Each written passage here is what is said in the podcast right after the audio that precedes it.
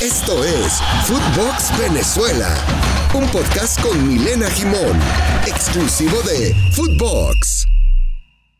Hola, hola, ¿cómo les va? Soy Milena Gimón y esto es Footbox Venezuela. Les damos la bienvenida a este 2022. Esperemos que hayan pasado un gran fin de año y por supuesto mis deseos, mis mejores deseos para este año que está en curso y que por supuesto nos tendrá llenos de información y de emociones seguramente, sobre todo en el ámbito mundialista porque evidentemente Qatar 2022 es el objetivo principal de todos aquellos que amamos el fútbol. Pero más allá de eso, hoy con Venezuela prácticamente eliminada, pero comenzando un nuevo periodo, va a ser interesante ver lo que pueda hacer Peckerman de cara a lo que resta de esta eliminatoria, que evidentemente será un periodo de de buscar al equipo que pueda competir para la próxima eliminatoria, que evidentemente es el objetivo fundamental de su cuerpo técnico, pero además de sembrar ya las bases eh, de cara a lo que va a ser eh, su trabajo, ¿no? Porque evidentemente teniendo a cargo también las inferiores, ya comienzan algunos temas a relucir, como el hecho de si van a jugar o no juveniles en este torneo profesional en Venezuela, porque asomó en una rueda de prensa que los juveniles no tendrían que estar disputando competencias profesionales, más bien tendrían que estar formándose y buscando el rodaje necesario para que puedan llegar después al profesionalismo sin ningún vicio. Eso fue más o menos lo que quiso decir eh, Peckerman. Pero sin dudas hay que tener en cuenta que va a ser un comienzo de año movido para la selección nacional y de hecho ya el mercado está diciendo algunas realidades que quizás no condicen con la realidad conjunta. Eh, esto hablamos de Transfer Market, un portal muy importante a nivel internacional que básicamente lo que pone es un ranking de cómo está hoy valorado un jugador de acuerdo al precio que tiene evidentemente en el mercado. Y en esta lista Venezuela aparece ubicada mejor de lo que hoy nos dice la realidad que es la eliminatoria sudamericana. Y en este caso, Peckerman entonces dirigiría a Venezuela siendo la sexta selección mejor cotizada de la Conmebol y habla del potencial que tienen algunos de los jugadores de la selección nacional, pero el poco rendimiento que le sacaron los entrenadores que estuvieron a cargo hasta el momento. Para que tengan una idea, en esta lista o ranking, Venezuela tiene un valor de 86.7 millones de euros. Eh, viene a ser un poco más de lo que tiene obviamente por encima de Perú, que se ubica séptimo en la lista. Chile tiene 32 millones de euros, seguida de Ecuador y Bolivia, que es la que ocupa realmente la casilla número 10 de estas selecciones sudamericanas con 10.7 millones de euros. Paradójicamente, todas estas selecciones mencionadas tienen posibilidad de clasificarse, ¿no? A la Copa del Mundo en Qatar 2022. Venezuela se ubica última en la eliminatoria, pero hoy eh, Transfer Market dice que Venezuela está mejor mejor ranqueada que estas selecciones que todavía tienen chance de clasificarse a Qatar. De hecho, también si involucramos acá lo que es toda América, Venezuela jugaría como la cuarta selección mejor cotizada en la Confederación de CONCACAF. Eh, ahí sería superada solamente por Estados Unidos, Canadá y México, las tres grandes potencias del fútbol norteamericano que además son las que están luchando actualmente su puesto para Qatar 2022. Y a propósito de esta lista o de este ranking que elaboró Transfer Market, nosotros quisimos también hacer un 11 ideal de la vino tinto de acuerdo al rendimiento en cada uno de sus equipos y también con la selección nacional y por eso me he permitido elaborar este 11 que no sabemos si es justamente que va a utilizar Peckerman, pero que sin lugar a dudas representa lo mejor de los venezolanos en el fútbol nacional e internacional. Por eso me permito arrancar con el entrenador. Sin dudas hubo dos entrenadores que dieron la talla, en realidad varios entrenadores, ya en un podcast anterior hablamos de los eh, más destacados en esta temporada de los entrenadores, tanto en el fútbol nacional como en el fútbol internacional, incluso eh, algunos siendo campeones en torneos internacionales.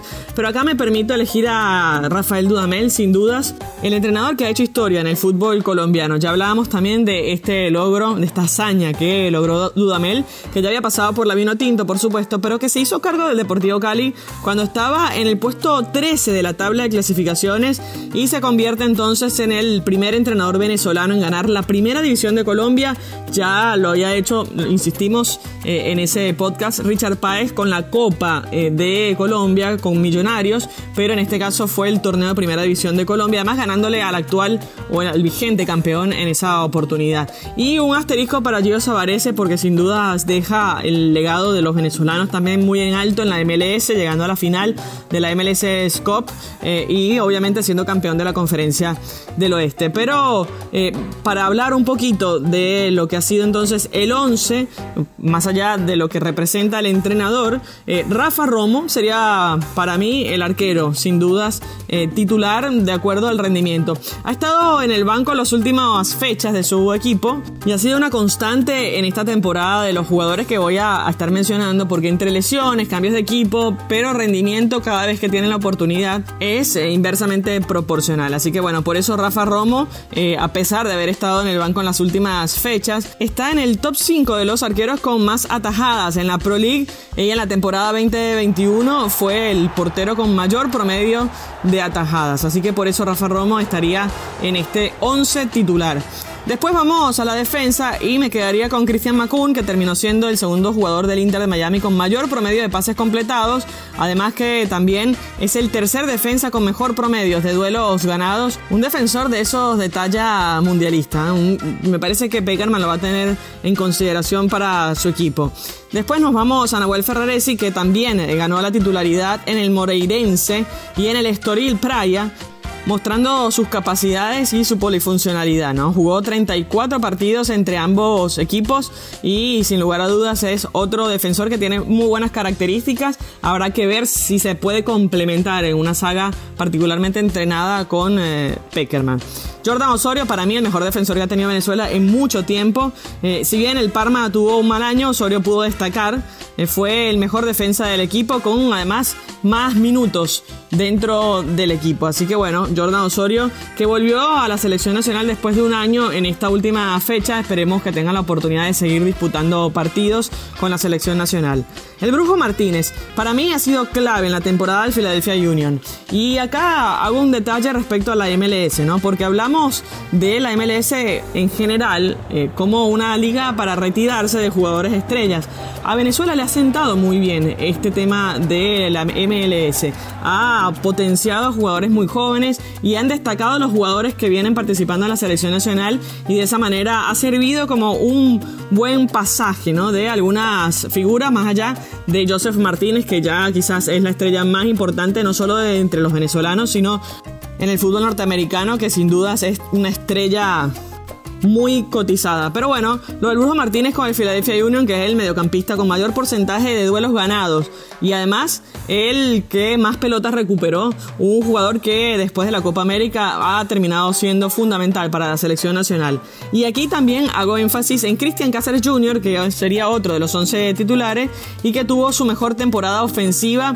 A pesar de su posición, fue el segundo goleador del equipo con 6 tantos. Y esto habla de ser un mediocampista polifuncional y además con completo, ¿no? De estos que les gusta al entrenador argentino que va a estar dirigiendo a la selección nacional. Así que veremos si puede extender este buen rendimiento. De hecho, fue su mejor temporada en la MLS y fue su mejor temporada como futbolista, la de Cristian Cáceres Jr. Hacemos una pausa con Ángel Herrera. Para mí, este jugador desde las inferiores ha sido el crack en potencia, el diamante en bruto.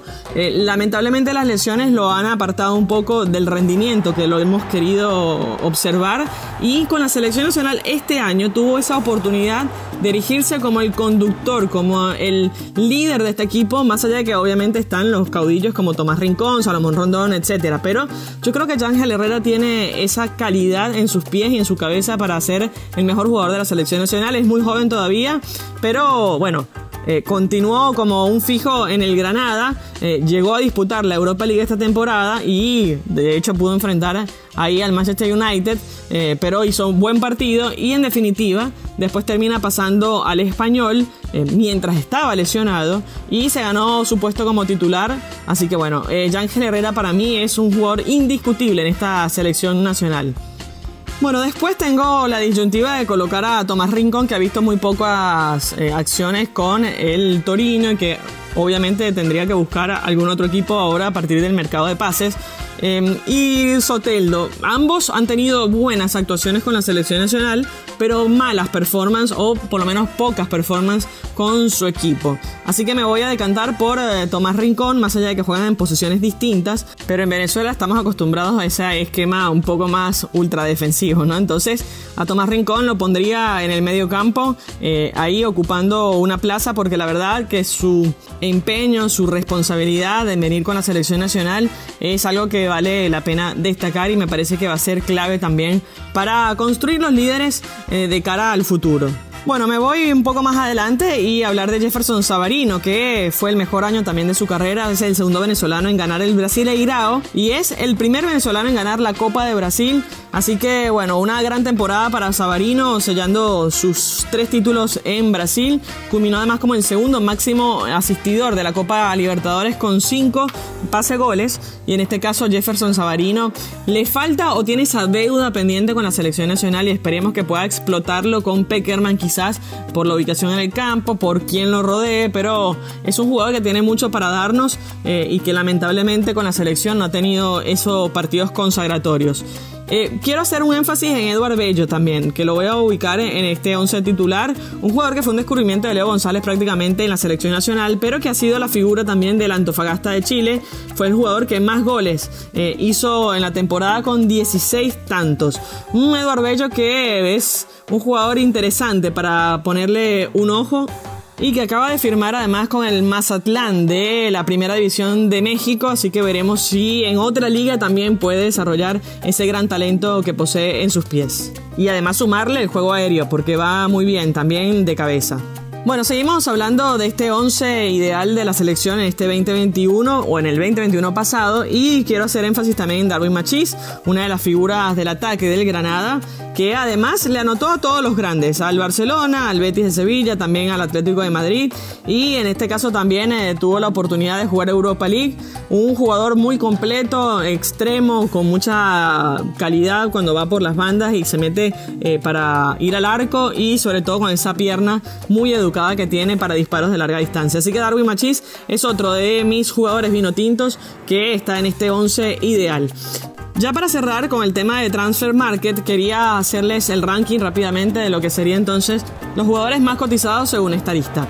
Y en el orden de mayor a menor sería Yángel Herrera, que cuesta 18 millones de euros, por eso está como líder en la lista de Transfer Market, seguido por Joseph Martínez con 12.5 millones de euros. Después Jefferson Savarino, que se cotiza en 8 millones de euros. Recordamos que su traspaso fue de 7 millones.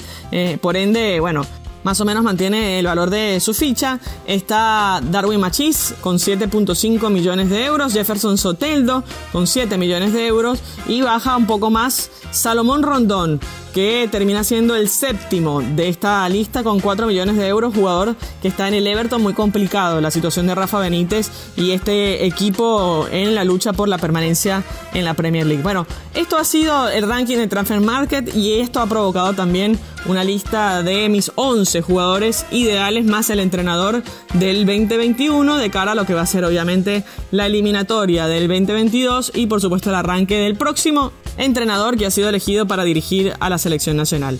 Soy Milena Jimón y recuerden que se pueden comunicar con nosotros a través de mis redes sociales, arroba Milena Jimón y por supuesto también a través de las redes de Footbox Oficial. Nosotros estamos lunes y viernes llevándoles la mejor información del planeta vino tinto.